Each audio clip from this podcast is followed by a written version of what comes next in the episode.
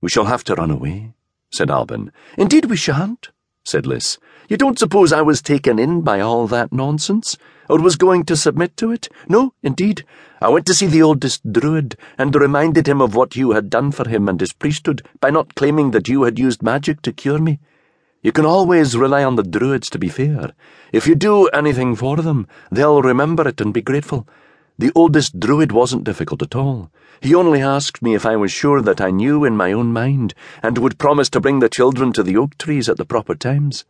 Don't talk as if we're going to have a whole troop of them. I must have something to interest me after you've ceased to. Don't interrupt. That won't be for a long time yet.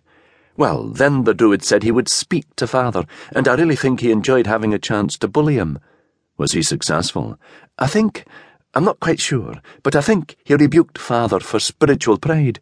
Anyway, whatever he said was effective, and we can be married as soon as the house is ready. Is it really necessary to have a house? A house is very like a trap. Are you afraid of getting caught? As if you were a fox or an otter? Otters do get caught. Yes, and that's something you could talk about to father. You must learn to talk to him, and if you avoid general ideas and just speak about practical things, I dare say you'll get on very well together. About otters, for example. Father likes otters. He thinks they're far more destructive to eels than to salmon, and you might suggest that one way of preserving them would be to put a tax on their skins. Then there's rheumatism. Do you know a good cure for it? There isn't one. Well, you ought to think of something. Buttermilk wouldn't do any harm, because our head shepherd is quite crippled with it, and father's very fond of him, and would be pleased if you took an interest in his case. And there's always farming, of course. Do you know much about it? I like sitting under a haycock in the sun. That's not very helpful. Couldn't you tell him that heavy clay is improved by spreading seaweed on it?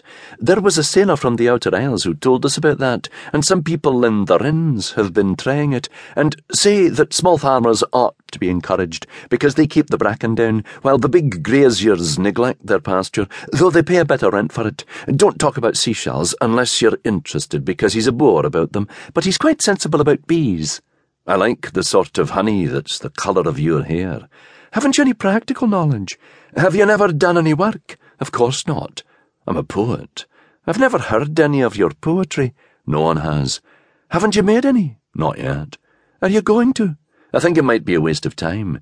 Being is so much more important than doing. That, said Liss, is the sort of remark my father would detest.